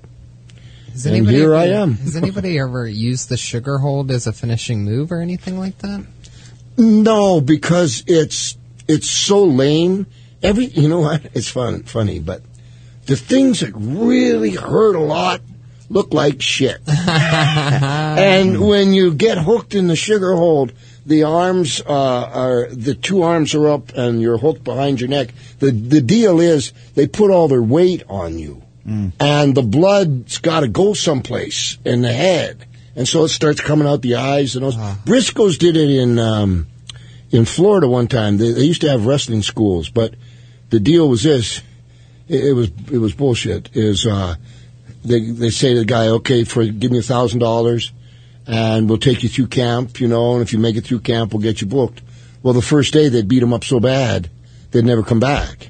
And they beat this one guy up so bad one time. I don't know why I'm laughing, but I guess I'm a product of my business. Uh, so bad that he come walking out, and people called the police or the ambulance. They thought he got hit by a car. Wow. He was so beat up. And that was the way that, that was the way that they kept everybody out of the business. If you could hang through that, then you might stand a chance in the business, and they might start teaching you. Do you know of anybody that went through that system, the Briscoe system, who well, survived it? More the old, yeah, Roddy Piper. Oh, wow. Yeah, like for four fucking years, uh, I got the shit done in my language. Excuse me, I, I really got beat up a lot. So you went through a few different schools because you were part of Stu well, Hart's dungeon too at one point. Yeah, but I went to the dungeon. I I got into pro wrestling by accident. And uh, and after I got in, I just there was some guy just didn't show up uh, for Vern Gagne in Winnipeg, and I was living in a youth hostel there. And my coach, my amateur wrestling coach, when Vern Gagne would come to town, he was a professional referee. Mm-hmm. And he also trained uh, trained amateur wrestlers at the Y M C A. And somebody, I don't know if they missed a plane or what happened, but the guy says to me that I can get you twenty-five bucks. He says, you'll lose your amateur status, but I can get you twenty-five bucks if you fight this guy. And I never seen a pro match before, so I went to my pipe band. Cause, and when I was fourteen, I came fifth in the world in the C N E Garden uh, with a band named Quebra Fe, uh, City of Toronto men's pipe band, uh, playing the bagpipes. And I said to my pipe band, what's going on? They said, fuck, we'll play in. Oh, that's cool. So I had four, my first match. I'm one hundred sixty-seven pounds. I'm fifteen years old. You were fifteen. fifteen. And my, okay. uh, and my voice was like this, and my nuts hadn't dropped yet. And fuck it. I get to the Winnipeg Arena, and uh, I've got four bagpipers, all in full regalia, a bass drummer with a furry hat, boom, boom, and two snares. And me, you could, you could hardly see me. And the, do you remember Mister Perfect? Yeah. yeah it was his favorite. Dad, Larry the Axe Henning, wow. three hundred twenty pound Nordic Viking looking guy. And, you know, he's looking all of a sudden, in those days, it was like, you know, like three hundred people in the garage and dust on the floor. And here's this guy walking in with four bagpipers and boom, boom, boom, and band. And I get in the ring, and the announcer said as I come, and he goes, he, my first name is Roderick, short for Roderick is Roddy. And he didn't know who I was, but he knew Roddy, and he had to introduce me.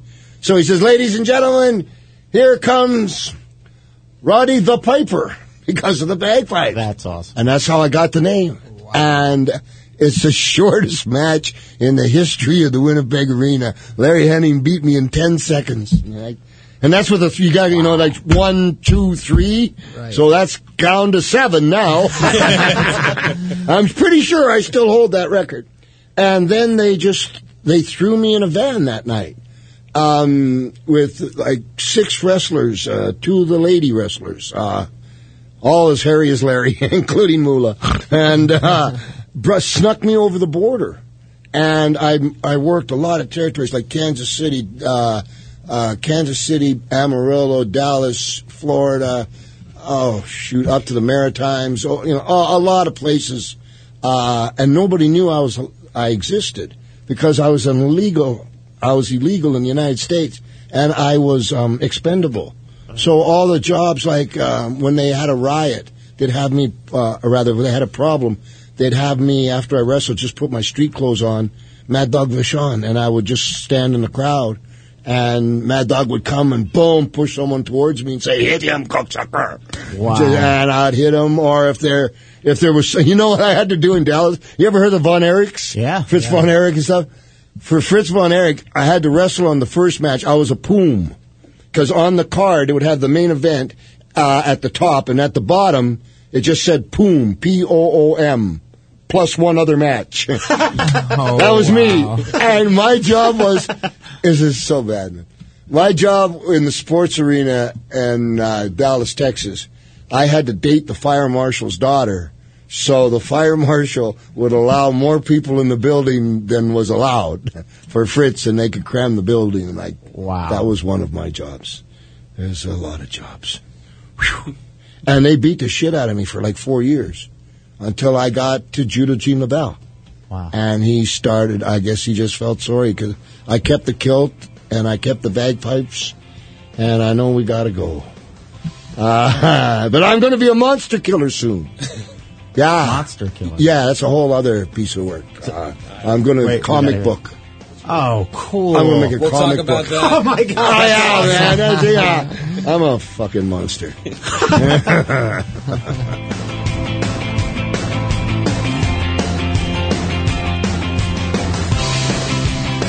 You're listening to the Toad Hop Network, radio worth watching.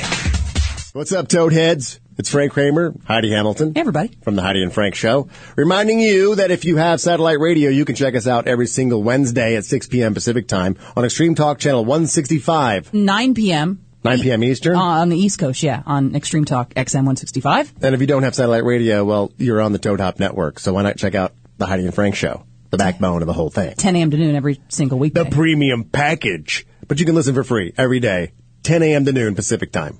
Check us out, Heidi and Frank dot com.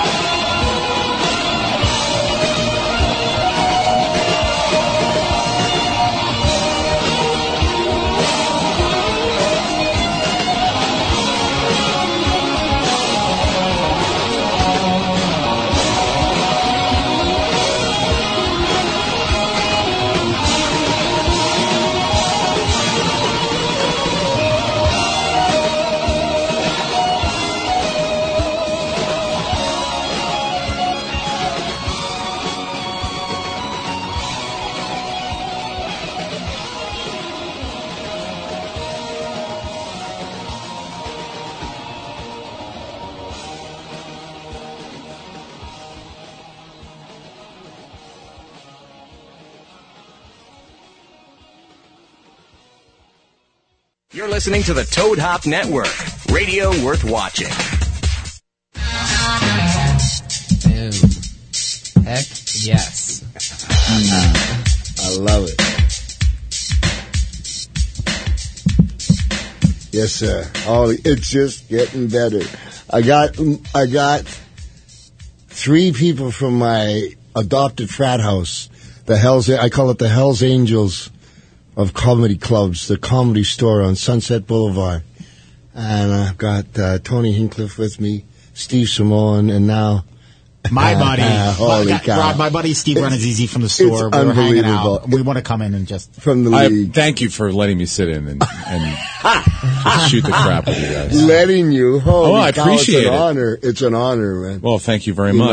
Know, uh, when are you shooting the league? Are you shooting now? We start. We just shot some promos the last couple of days with some N F L players that are in town for the ESPY Awards. But then nice. we start shooting uh, August thirteenth. We go back to this work. Is season three, right? Four. Four. Wow. Four. Four. Oh season four. Yeah, it's great. Season four. Cool. Get that you know? money. Get that money. Yeah. Get that money. Yeah, it's like, I can't. I, I can't not smile when I say season four. People are like, oh, what season? Oh, season four. Yeah, yeah. They know a little bit. They get it. Yeah, they get it. Five, your goal. Oh, five is. You know, yeah. Five. Is, you won't come on the show no more. I'll no. I'll be singing in the streets. The street. Fred Astaire. It'll be like uh, the end of Trading Places. Want to hear a calypso drum in the back? Everybody drink off the back of the yacht. You'll hear a helicopter coming. Oh, Steve's here. Ready to do the podcast? This chopper just landed. Yeah, it'd be so cool. The way, you know, I don't p- think people know how I got to the Comedy Store in Sunset Boulevard.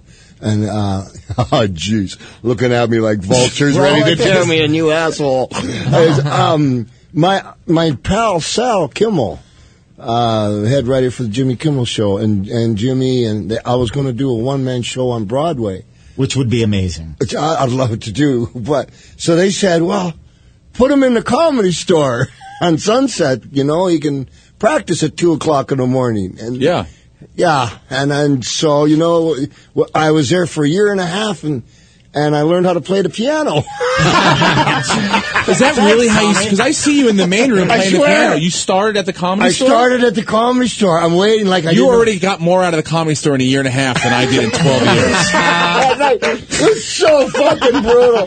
I'm up there. I don't have a clue. I got so much respect for you guys. And what you do is an unbelievable art. Everybody thinks they can fucking... be fun, and they're full of shit. Oh, everybody tries, though. Yeah. That's, I, I will say this. Like, when you first started coming around, you know, it, it was it's wonderful to have someone that you admired as a kid there, but every, you know, we, we've had reality stars come in, we've had actors come in, we've had musicians come in, and everyone thinks they can do stand-up, and everyone tries it, oh. and everybody shits the bed, and it's just like another person we have to deal with in our lives. So then you. we saw you, I was, I, I, you know, there, there were some reservations of like, oh, okay, but then, you know, you, you just... Not not abrasive, not in people's faces, not trying too hard. Plus, you're Roddy fucking Piper, so you know it's like, what are you gonna say? Yeah. Also, but, you know, you know, it was so it's not some cool. guy who's on The Real World that you know you can kick his ass and he fucking gets that line. But like, you know, because all you guys would get at the back and help me, and you know, at least you'd laugh at the well, unfunny things no, I was I, saying. That's what I think this podcast is. It's like giving everybody out there listening a chance to hang out with us just in the back and. Tell, yeah, li- right. Listen uh, to you tell stories. Uh, I love, I love the Comedy Store. Oh. I, I love you guys, all my heart. Well, we sure are glad that you came. Uh, no, I saw one there. time you guys. There was some actor, and I don't remember his name, Don Barris, and Mister all you guys, Mister Barris, yes, mm. the Godfather of the Comedy Store, and I love him. Uh, and he was being a wise ass, and Earl, I don't, Big Earl Skakel, yeah, Big Earl, and. Like, all you guys, I could see the fangs come out yeah. and the saliva drooling. And Earl was the first guy to say them. He was in some big movie or, or something, and Earl says, so what do residual checks look like from ninety-one? And, and that was the beginning of it. And you guys tore this guy an asshole for twenty minutes, got him up on stage, and he tried to...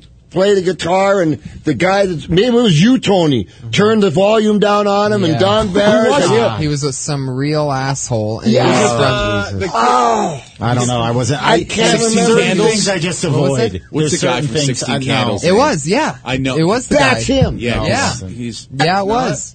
I don't know. I wasn't there. Anthony no, Michael it was. Hall? It was a guy from Anthony Michael Hall, right? No. I think it, yeah. Uh, yes. It, I, I think I'm not I'm pretty sure he's been was. in there before, and he's okay. had great experiences, and then he's been a d-bag a couple okay. times. Well, last night he got it. He got it really good. good. He was getting it from because he made Don mad, and if you get Don Whoa. mad and Don's against you, then all of a sudden we all have permission to just destroy, Whoa. take a person's soul from them when they're just there to support some live comedy. Next thing you know, they're. Their girlfriends are, are trying to leave them at the comedy club because they made themselves look like an asshole. Yeah. That's you, what we did with you that. You made guy. him walk. He finally walked out. Oh, yeah. And I looked at his whole. Yeah. Oh, I for that it. night. Yeah, I hope was, he comes back. Yeah. I hope he behaves better next time. You know? It was uh, it was a good lesson in uh, you know, shut your mouth. Yeah, he was uh, playing tough guy. Yeah, I was in the movie Sixteen Candles. What the yeah, hell? So was my done? buddy Court McCown. yeah. I liked him a lot better than you.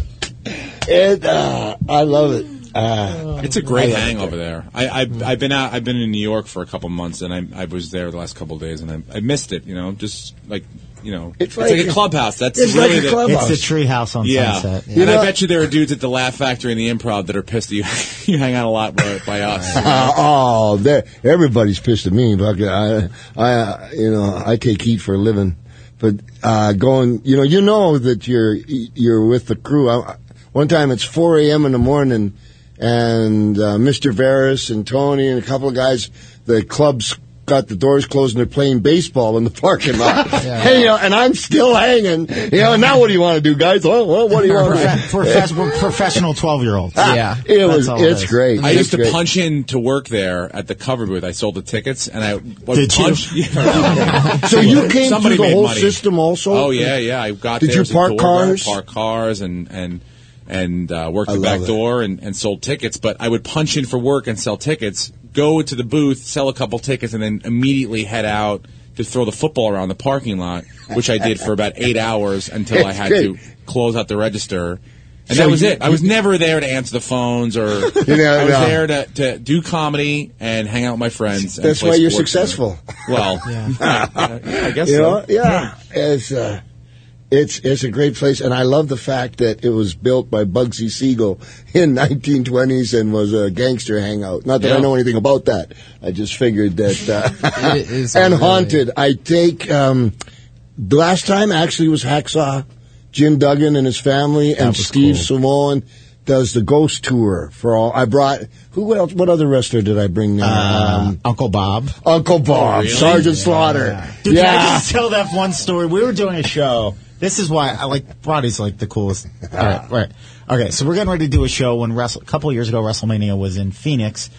Sell out the Improv the night before. I first time I got to meet your son, Colt, M M A fighter, Colt Toombs, yeah. coolest kid ever. He's like Thank you. in his yeah, early he's twenties. He's been at the store before. I've Thanks. seen him. Yeah, but he handles himself like way more mature than me. Right. Hello, how are you? And I'm like, hey, let's have some laughs, right? So I was all excited to meet your son. I'm like, I met Roddy's son.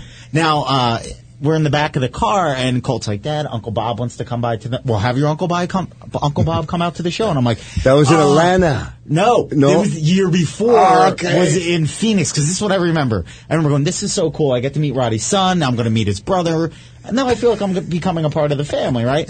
So then, like, an hour goes by. We're getting ready for the show. Get a phone call. Uncle Bob's on the list. He's taken care of. He's taking a car over. I'm like, oh, this is cool. We're backstage.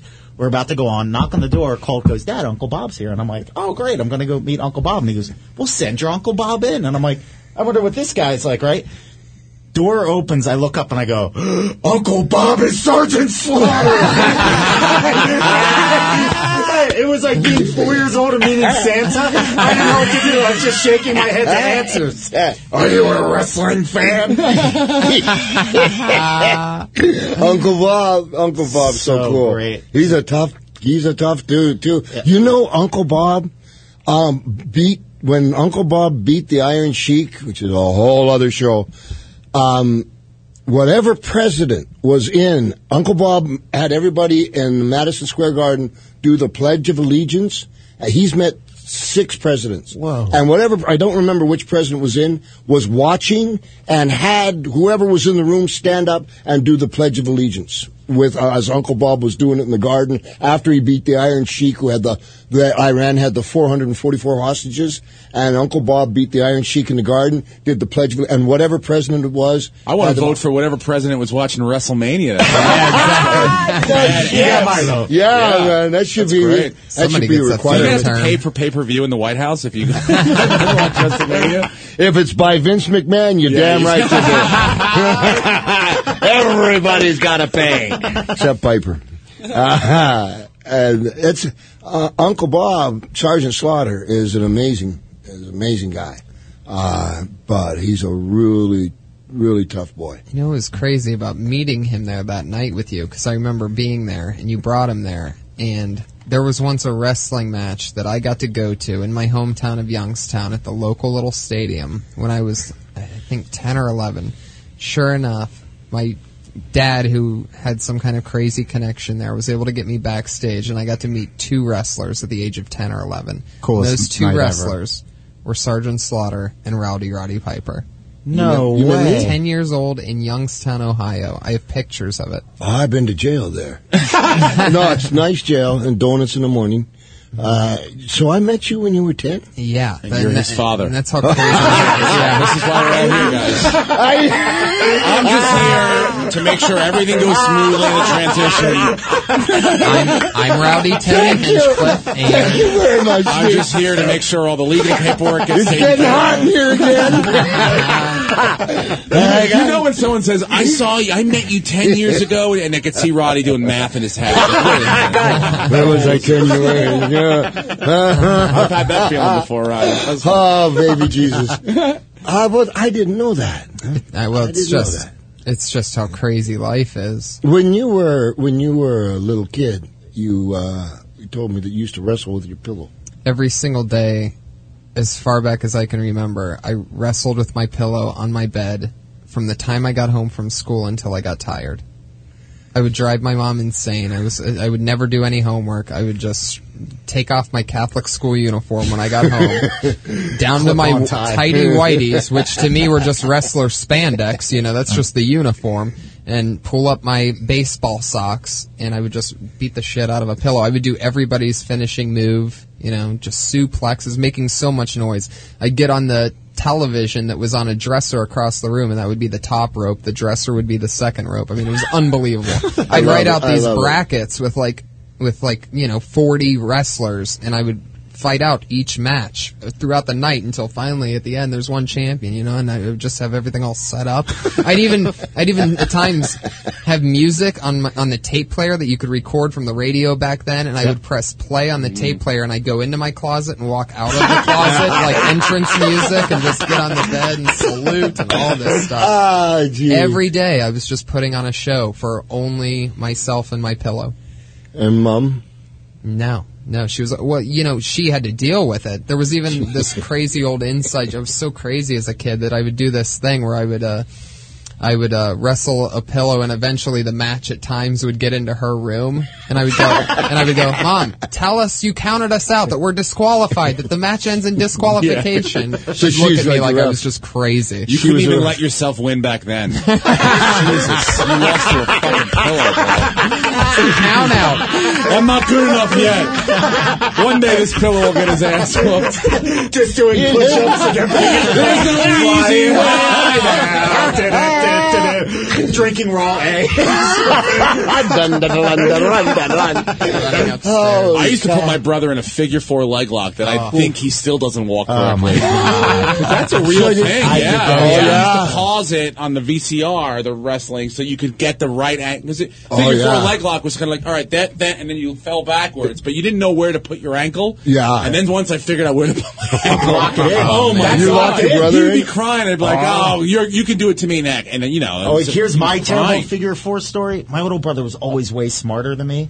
Okay, and he's watching, I guess in the W W F, it was Valentine that used the figure four. Oh, yeah. And Flair, because we'd watch W W F and then N W A. So it would go, my little brother, by the time Flair's sinking it in, an hour later, I don't know what year this was, but he's like, I think I got it. And I'm like, what? He's like, the figure four leg. Yeah. yeah. So then he's showing me how to do it. He's putting me in it, but he's being such a sweet kid. He's like, now this is where the pressure gets applied on the knee. I'm like, okay. And he's like, I'm not going to do it hard.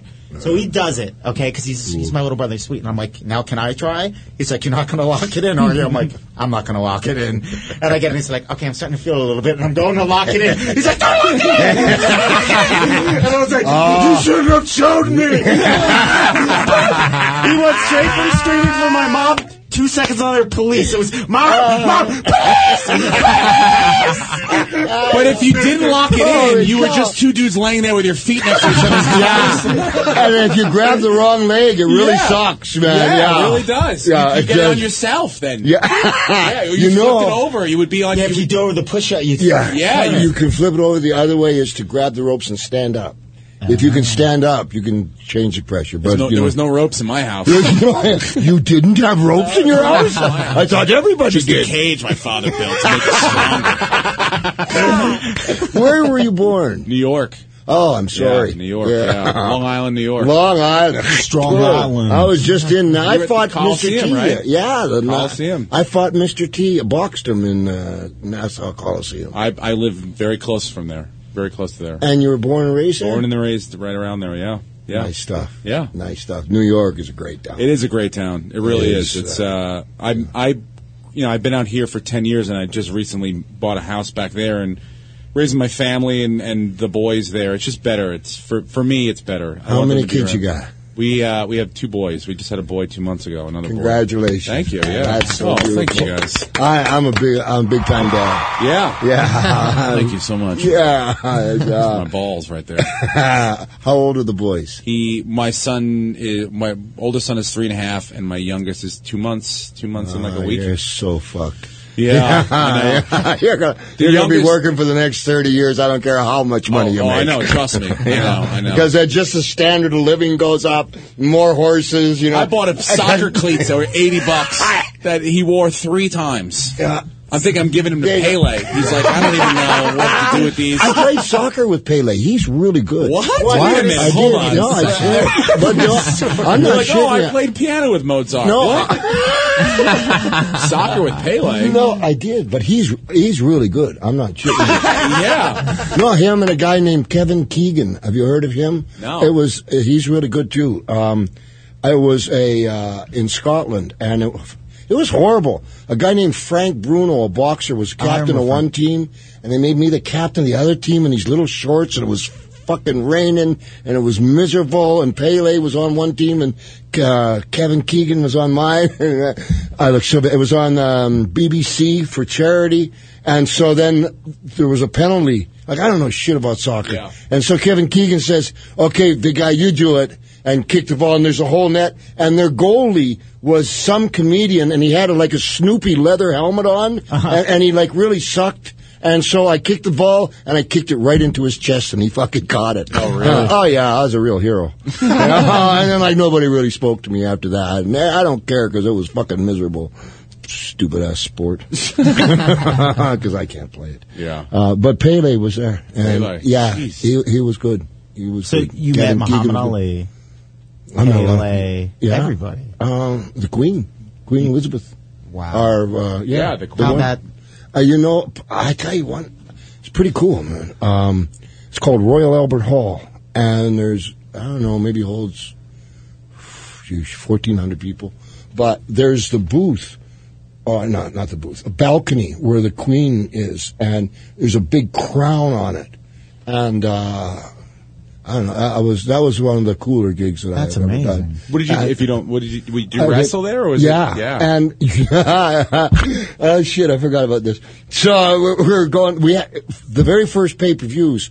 We had a rule: it's live, nothing can go wrong. Because I mean, you know, there's just so much that goes wrong. You just got to roll with it. And so this is in Royal Albert Hall, and we're in the ring, and it was a uh, either Royal Rumble or Battle Royal. And all the lights in the fucking building went out. Just completely dark, like for, uh, like thirty seconds, forty seconds. And so, you know, me being the bright spark, I'm looking around. I just laid down the mat because there's so many guys and they're catching punches. And I just laid down the mat and started hitting the mat. All of a sudden, the lights come back on. Oh, shit. And I jump back so to my So was it feet. a Royal Rumble or something? Is yeah, it, yeah. Uh, Royal, maybe it was a Royal Battle or something Royal. And um, then if you go, like, to Buckingham Palace, what happens is there's a there's a room, and it's all red velvet, and where the orchestra pit is. And all of a sudden, she just appears. And there's a, there's a door, uh, I don't know, like a secret fucking door, and it's right by the fireplace. And and all of a sudden, there's a She's queen. just there. She's just there, and you you, you can't talk to her. No. And you, she got gloves on. There was this, this famous story. You got comedians, I love you. I love you so much. You got a lot of balls, man. And you're not supposed to, so the queen's going down the line, right? And, you know, she uh, doesn't really say anything. And, uh, so I can't remember the comedian's name, but he's famous over there. And as the queen's going down, he, he steps out of line. He says, "Excuse me, ma'am." He says, "Do you like soccer?" And she said, "Not really." He says, "Well, may I have your tickets?" She's got good tickets, I guess. You know? Right. Anyway, yeah, I met a lot of people. That's the queen. Now, I just signed an autograph for the president of the Republic of Congo, and they want me to come and fight there. Uh, um, they tell me it's a little dicey. Another Santo Domingo gig it could turn into. Yeah, but, you know, blood diamonds, and they're chopping hands and heads off there. At least Santo Domingo, they're just trying to rock me, you know. That's, that's okay. It's good that uh, Joseph Kony has your autograph now, though, huh? And then uh, the YouTube video? King, the U- is a YouTube video? Yeah, he's a horrible dictator over there in the Congo. No, no this is yeah. not the guy you got the autograph. Right. No, no, like, yeah, his, his name started start with a K, like... Oh, Jesus. It's like a maybe election. Testify pretty soon. I just came here to do the podcast. I didn't know what was going on. And then the guy that's running for the president of Kenya, K E N Y A, was in Toronto. I was doing an autograph, and they brought him, and I signed a picture for him to, and whoever the president is now wow. for Kenya. You know that Raw every week goes into, I think it's one hundred forty countries. Live. Oh, wow. It's a second it's a second highest rated show in India, only next to cricket. Wow. Uh, it goes oh, it's unbelievable. It's the most powerful T V in the world. Hundred and some odd countries. Unbelievable. And the way Raw started was when the well people called it the W C W uh, W W E wars. Uh-huh. And um W C W, I don't know why they called it wars, because I wasn't a fucking war with anybody. I was just getting a check, but that's what killed the W C W. It's another show, but guys' egos. But Vince McMahon uh, was was losing, and so what he did was he killed all the extra fluff for money that, that the, cost money, and he put it in a smaller arena and called it Raw. So it cut the budget in half. Raw started divas, tits and ass, and uh, uh, guy Stone Cold uh, Steve Austin mm-hmm. that was just running in territories had got, got there, and we had all defected and gone down to W C W, and that's how Raw got its name, because it was supposed to be Raw. And now July twenty-third is the thousandth episode. So whenever, wow, you know, a thousand weeks ago, oh, we got to go? One minute? Oh, one ah, minute. Shit. Okay, Roddy Piper, Monster Killer. There's a, I want to do a comic book. Uh, That's so cool. Uh, yeah, and kill monsters, you know, because I'm getting old and it's really hard well, killing giants. Lincoln, Lincoln did that movie. It was a Lincoln yeah. vampire killer. Yeah, Lincoln did it. For yeah. fuck's sake, one minute. Oh, jeez, I don't want to go. Are we going to do this again, the Rod Pod? Every Thursday night. I'm going to have you all. I'm going to have this room so full of people. What's all the people that I love. I'll have people tweeting questions so that it's not people just us tweeting. hogging your time. You know, I love you. Yeah, I really oh, do. Thanks, My man. producer, Justin Edbrook, all these guys uh, in the Comedy Store. I, I got my name on the wall. I don't deserve it. Yes, you do. But I'm so oh, yeah. proud to be there. And, and have you all here is uh, is really cool, because none of you need to be. And I love you. And, and uh, you know, I'll, I'll, I'll talk to you guys next Thursday, but I'll leave you with an Irish poem. For those who love us, may God bless them. For those who don't, may God turn their hearts. And if he can't turn their hearts, may he turn their ankles so we recognize them by their limp. Thank you, everybody, for coming. I love you with all my heart. Thank Tweet you, away buddy. At the Rod Pod Show, Toad Hop Network. See you later. Thank you, Roddy.